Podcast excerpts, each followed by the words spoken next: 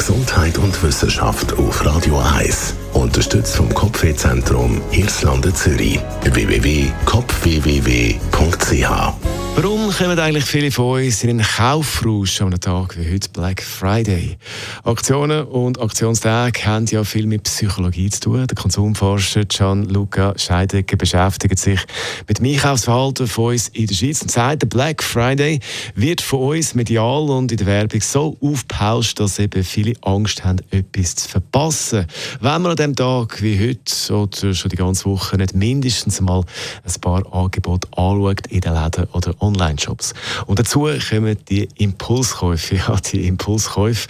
Also, man kauft mehr, als man eigentlich will, oder man kauft etwas, was man nicht unbedingt braucht. Viele Firmen und Händler spekulieren eben genau auf das. Mit dem macht man richtig Gewinn.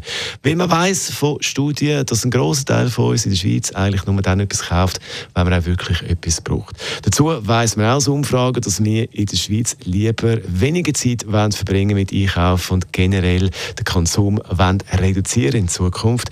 Lieber Kleider mal ein bisschen reparieren und wieder anlegen, länger anlegen. Und wenn es um unsere Kleider geht, da gibt es eine Studie vom WWF, da heisst, dass wir in der Schweiz im Durchschnitt fast zwei bzw. 120 Kleidungsstücke im Schrank haben und nur gerade 60 Prozent davon regelmäßig anlegen.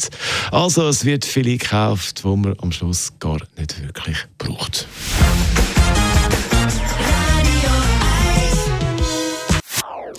Das ist ein Radio 1 Podcast. Mehr Informationen auf radio1.ch.